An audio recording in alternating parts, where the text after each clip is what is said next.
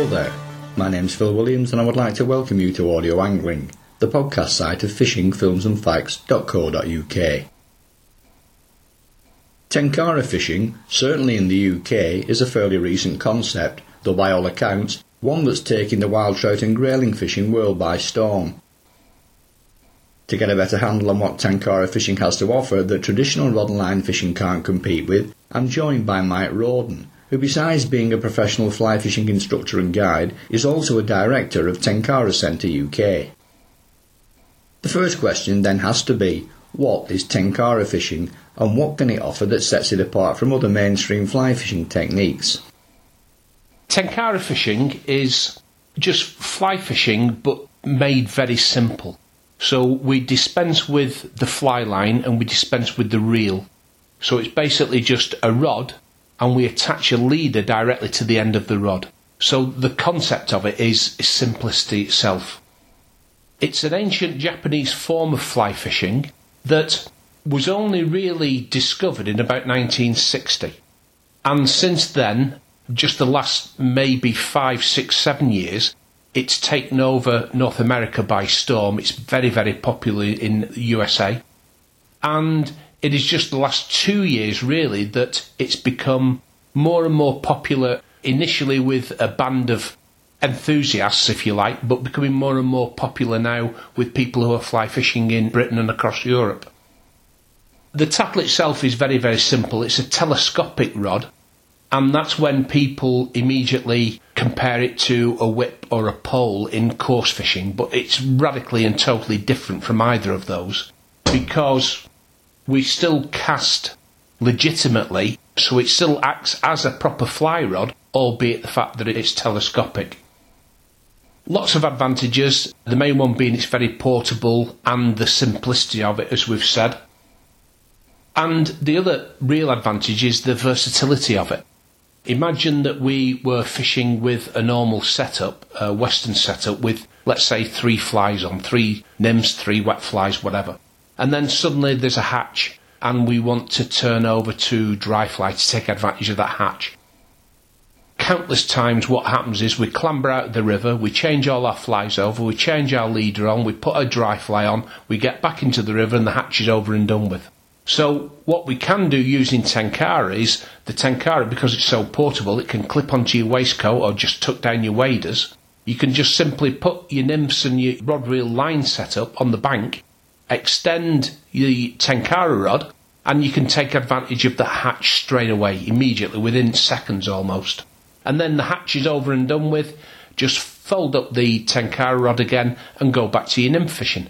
So the versatility of it is really good. And similarly, I will never ever go salmon fishing, for example, without the Tenkara rod because I like to catch fish, and if it's quiet on the salmon front, which it very often is, then I can just dispense with the salmon rod and have a play for some trout for 20 minutes or so, and then go back to salmon fishing. So, versatility wise, it, it scores massive pluses. Where it wins in comparison to conventional gear is really all about the presentation. Because you haven't got a heavy fly line, what happens with the conventional gear is the fly line reacts to the flow of water. So therefore the current gets hold of the fly line and starts to drag it downstream, which means that we're moving our fly artificially. So our fly can skate across the surface or subsurface be dragged downstream with the current, which means that our fly is moving far faster than the water in which it sits. And that drag can put fish off straight away. Whereas because if we're fishing with Tenkara gear, everything's super light. We don't have that heavy fly line, we just have a very light leader and light tippet. That means the only thing that's sat on the water or in the water is the fly itself. Therefore, it's not subject to that drag. Therefore, presentation wise, it is much, much better. And the fact that it, because it is so portable, even though fly fishing in comparison to other methods of fishing is a very light way of fishing, then Tenkara takes it to another extreme altogether because literally you've got a rod that, when it's collapsed, only measures 20 inches, and you just need a spool of line and a box of flies, and you're up and running. So there's no need for a fly vest. There's no need for all the normal rigmarole that we normally carry about with us, even if we're very light fly fishing. Substituting an artificial fly for a live mayfly, would it then be a similar technique to dapping? It isn't for the simple reason that if you're using dapping equipment, then all you are doing is dapping, and a dapping rod won't do anything else but dapping. With a Tenkara rod, you can use it as a dapping rod, and particularly our 15 foot rod would be fairly decent for doing that. But it'll do everything else as well. So it's not just restricted to one method. You can do any method with a Tenkara outfit. So what's the history then behind Tenkara? Tenkara originated, as I said earlier, in Japan hundreds of years ago. It was carried out in small mountain villages by the villagers as a commercial way of fishing. In other words, the mountain villagers went out to catch fish either to service their restaurants and things like that, cafes, or in fact to just literally feed the family. So they would catch fish on a commercial basis, use them for their own consumption, or sell them at market. So it wasn't leisure fishing. And indeed, hundreds of years ago, you can imagine up in a very isolated mountain village, they didn't have the vast array of equipment that in the West we would have had even hundreds of years ago. So that would have been a very simple bamboo pole. It would have been probably a horsehair leader and the flies would have been extremely crude, the hooks would have been handmade, and there was no man made material, so they would have just fashioned bits of fur and feather onto the hook and gone out to fish. That was the origins of Tenkara fishing. And from that, there were specifically Tenkara methods that these villagers employed because of the limited amount of flies, etc., that they had. And because they couldn't follow the mantra that we do in the West, i.e., match the hatch, they literally just maybe had only one fly. And that had to do in all weathers, all conditions, throughout any sort of different insect hatches, etc., just one fly. And therefore, very cleverly, they latched onto a method that they couldn't match the hatch because they just had this one fly. So they tried to match the movement of the insect as opposed to just literally the appearance of the insect. So where we go out and match the hatch and we'll have a fly pattern for a medium olive, a fly pattern for an olive upright, a fly pattern for a mayfly, a fly pattern for a caddis, they would just have one fly and make it move like different insects or different stages of the life cycle of that insect. So if they did it towards the surface, it could mimic an emerger. If they did it lower down, it would mimic a nymph. So that's the origins of Tenkara fishing. And all we've done now is really updated that method. So instead of using horsehair leaders and instead of using a bamboo cane, we're using modern high modulus carbon fibre telescopic rods that are extremely light but strong and using either level leaders or furl leaders instead of horsehair leaders. Can you explain to us the difference between furled and level leaders? If we go back to the original concept of Tenkara, the massive advantage is in the presentation of the fly so that we get drag free presentation. In an ideal world, the lighter we can make that leader, then the better and easier it is to achieve completely drag free presentation. So in wind-free days, if we use a level line that is just ordinary line in many ways, it can be monofilament, it could be copolymer, it could be fluorocarbon, and normally in the range of probably 0.32 to 0.38 millimeter diameter. If we use something like that, then that gives us perfect presentation.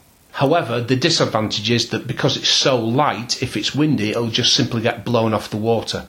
So to anchor our fly onto the water a bit more effectively when it's windy, we would then use a tapered furl leader, which is like a woven braid, if you like, that's got a greater mass and therefore we can control the movement of the fly a little bit better when it's windy. In terms of the UK specifically, where do you see Tenkara's strengths and weaknesses? The strength, as I keep emphasising, is in the presentation. You can achieve far greater presentation and better presentation than you ever will with the rod, reel and line conventional setup. The other advantages are that we can do any single accepted river method with Tenkara outfit than you can do with any other setup. So we could nymph, we could dry fly, we could spiders, we can Czech nymph, we can duo, we can trio. We can cast upstream, downstream, across and down. So there's no limit at all. But arguably, with each of those techniques, you would gain the better presentation. The disadvantage would be that it's not a fly fishing technique for all venues and all occasions and all species. When it originated, the mountain villages in Japan were catching tiny little trout and grayling and char. Nowadays, obviously, in a lot of our instances, we're getting stocked fish and we're stocking at a level, particularly on still waters, and they're not natural sizes. We're stocking anything from a two pound to a 10, 12, 14, 15 pound fish. Great fun, but it's not a, for tenkara. Tenkara is not a big fish method. It's a natural fish method. So if you look at the range of sizes of wild fish in a wild scenario, i.e. a river or a loch, where the fish can be anything from 4 inch to maybe 14 inch, then this is a perfect technique for that. But it's not specifically for bigger fish, rainbows in a still waters scenario, or for sea trout or salmon. It's not intended to do that. It won't cope with that. Presumably, it's also going to be more at home on a running water as opposed to a still water. Yeah, you wouldn't really use it at all, Phil, in a still water situation, unless there was somewhere that you knew that only stocked very small fish, in which case it'd be perfect. Like I said, on a natural loch or any of the lakes in Lake District, for example, where we've got wild fish, it's perfect. I've used it on Ullswater and it's been brilliant, but it's not for stocked larger fish. What about getting used to the rod and the ways in which it's used? The rod is completely different. I mean, because it's so light, I like to kind of draw a comparison with the conventional AFTM system of a rod. Normally speaking, if we're going river fishing with a rod reel lined conventional setup, we'd use anything between, I guess, a zero weight and a five weighted rod. And probably the default would be a three, four, or five weight, I would say, the vast majority of times. And if we take that three weight rod and compare it with a zero weighted rod, there's obviously a massive difference between those two. But then if you take the zero weighted rod and imagine a third of that, then you're approaching the delicateness of what a Tenkara rod can do. So therefore it's super, super light. Because it's super light, then the casting itself just needs a little bit of attention. In a lot of ways, with complete beginners, the cast is almost intuitive because it is a wristy action. There is a rotation of the wrist. Whereas anybody that's ever been for a lesson with a rod reel line setup, and I've spent the last 14 years as a full time instructor telling people not to use the wrist, it's almost the opposite of that now. And because of the discipline that a lot of people have gone through to cast a Western style setup, then sometimes they can struggle initially with the Tenkara because they're too regimented. And it's going back to basics. So if you just use a little bit of rotation and a very short movement of the arm, keeping the elbow tucked in, then a tenkara rod is very, very easy to cast with. So we can use it with kids perfectly. It's a perfect tool for kids. And I've used tenkara rods where kids are pulling out little roach and perch to the heart's content, and it's a fantastic way of introducing them from coarse fishing over to fly fishing and still have the advantage of catching lots of fish.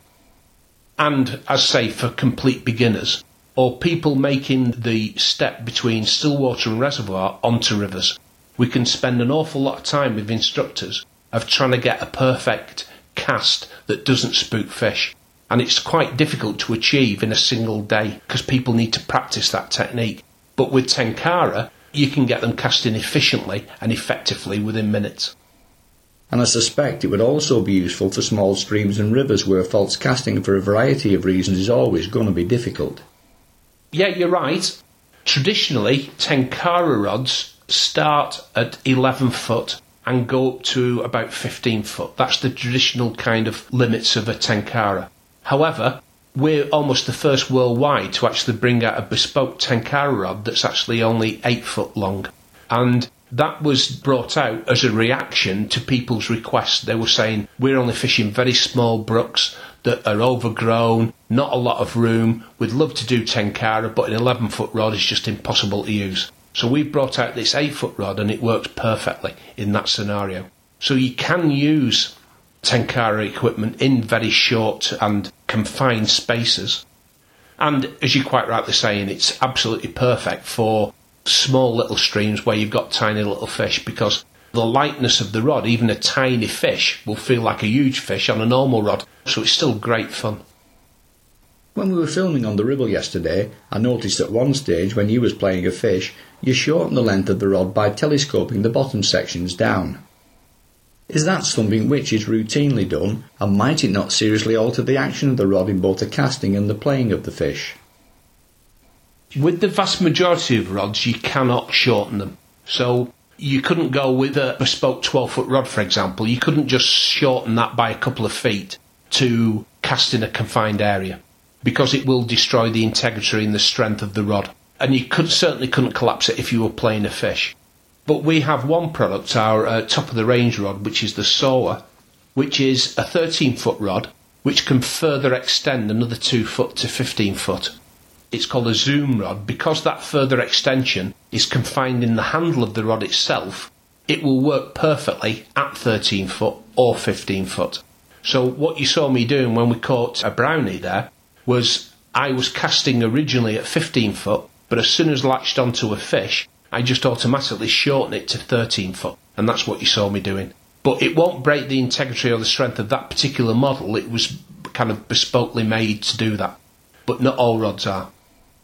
We've talked in some detail now about Tenkara rods, which as part of the design and usage are used without reels and line guides.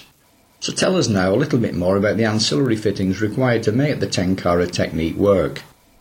Firstly, about the rods themselves, I mean, we've said already that they're telescopic, and we've said that they're super light in comparison to the AFTM system.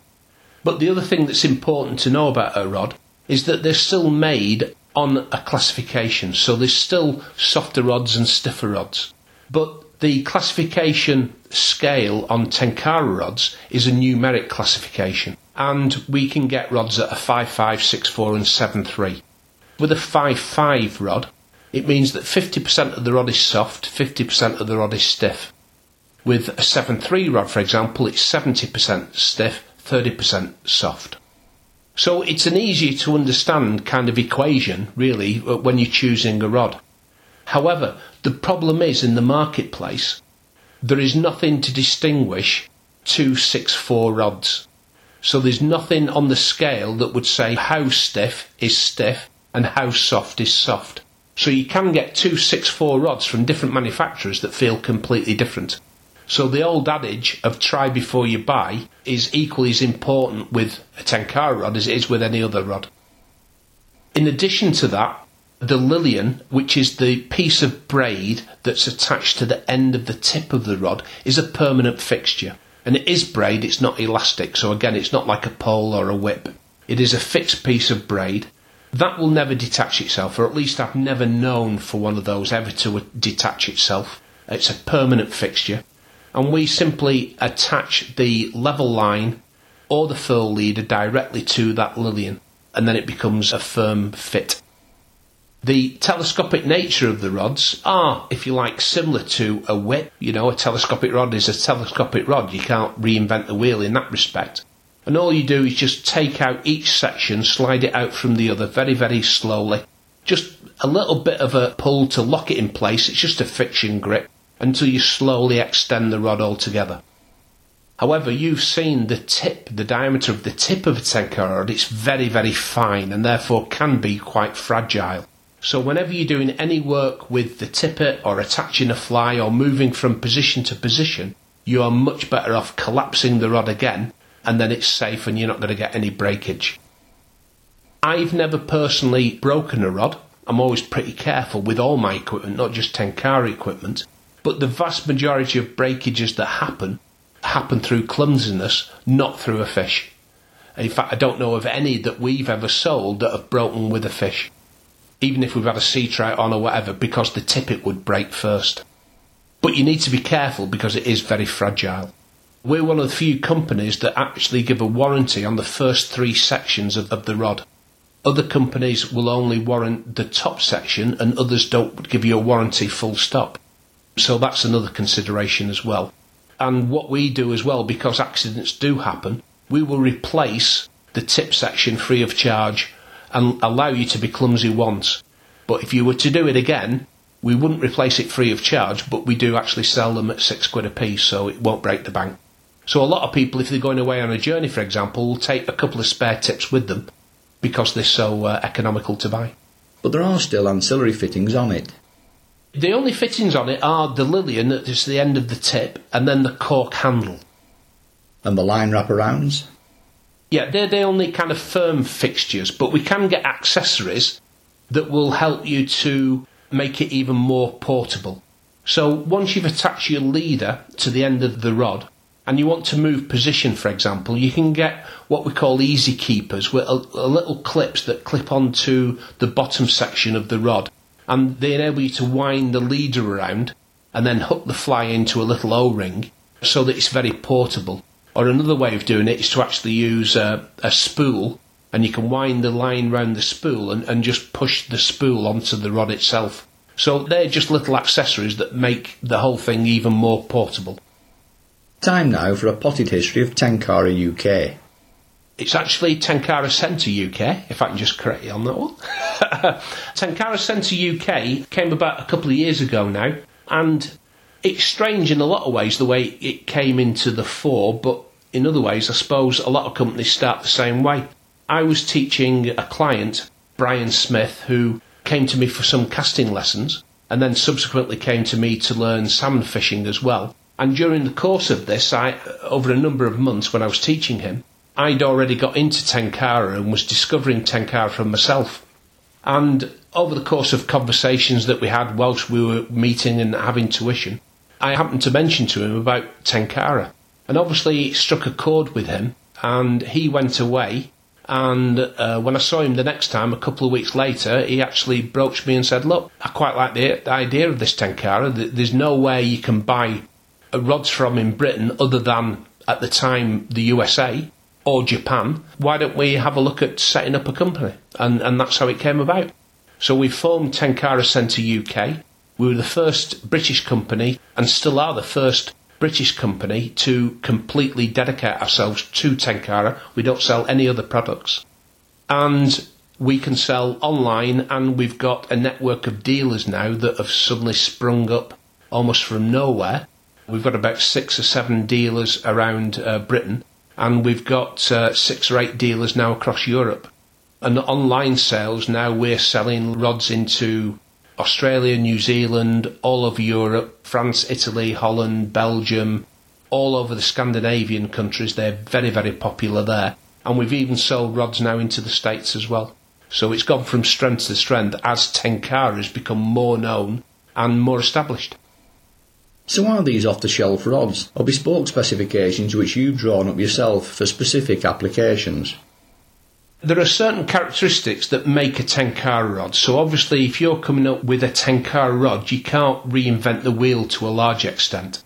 But what you can influence is the quality of the carbon, the lightness of the rod, the shape and quality of the handle, and all the accessories all our products are bespoke Tenkara Centre UK rods. Every single rod that we sell, there's this range of six now, have been developed and product tested by us exclusively. Nobody else is selling them. They're nobody else's rod, just rebranded. They're our rods. They are made in China, just like the vast majority of all fishing gear now. That's unavoidable. But they are our rods, our brand, and our design. Another advantage here is that with you being an approved fly fishing instructor and guide, people wanting to give it a go but who would rather see it in action or maybe even try before they buy can actually have a day out on the river doing just that. Yeah, Tenkara has definitely altered the way that I teach and guide people. Prior to Tenkara, the vast majority of people that I would be teaching river technique to would be fly fishers that have maybe done a couple of years on reservoirs and still waters and want to progress and extend the variety of fishing that they do and have a go on rivers. So I would take them on the river and inevitably because of the lightness of the equipment and the fact that we're casting to wild fish, not stock fish, has made a massive difference in terms of technique.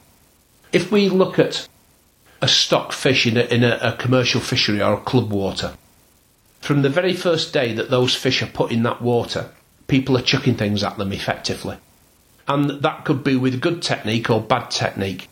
So, over the course of the fish naturalising in its environment, that disturbance on the surface of the water wouldn't necessarily spook the fish. They'd just get on with it. However, if you go onto a river where the fish are naturalised in their environment and or are purely wild fish, then a bad cast will never ever catch you a fish. And it's always been very, very difficult with somebody's first couple of days onto a river to get the technique sufficiently good in order to avoid spooking fish. So sometimes it's been an exercise in frustration.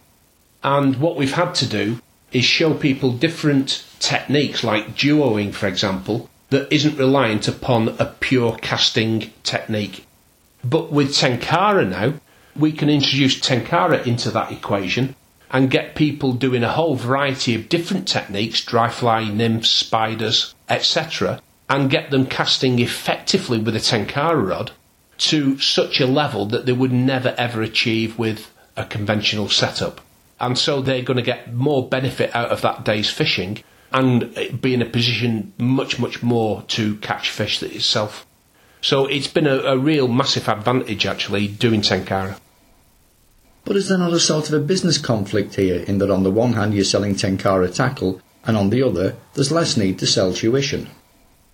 Yeah, that's absolutely right. However, if we look at how Tenkara is used worldwide, it's true to say that there are a growing band of enthusiasts that Tenkara has really kind of sparked their imagination and they're only ever going to go Tenkara fishing. In which case, we're going to sell them the rod and maybe do one day's guiding with them, then they're up and running. They'll never need any more help for the rest of their lives. However, with the vast majority of us, and myself included, I will never ever give up on my rod, reel, and line scenario. I'd still fish that way. It's just in addition to. So all it does is give me greater variety and greater enjoyment. It's not an either or scenario. And that's particularly so with people who want to do sea trouting or people want to do salmon. It's not an either or, it's in addition to. And do you think that when people start venturing into Tenkara country, it will help promote a greater understanding and awareness of wild water situations and the conservation measures they require, but unfortunately very rarely seem to get to keep them in pristine condition? I think you're probably right, Phil, there. I mean, it's not something I've really thought of a lot, but it's interesting you should raise that because I think you're absolutely bang on right there. As I said, we've brought out our eight foot rods specifically to allow people to fish in small brooks whereas they wouldn't have done in the first place. So if you're in a small brook and, and at different times of the year, you're going to see fish spawning, you're going to see the redds, you're going to see how the fish look after themselves in nature, and will give you a greater awareness of what's going on. It's very rare that you'll see salmon spawning in a main river. But if you were to wander up and, and want to do some grayling fishing over the winter, for example, in these small side streams and, and small tributaries, you are going to see salmon spawning. So yeah, it, it is going to raise awareness. You're, you're absolutely right, and it's not something I've really thought of. But yeah, I think you're right.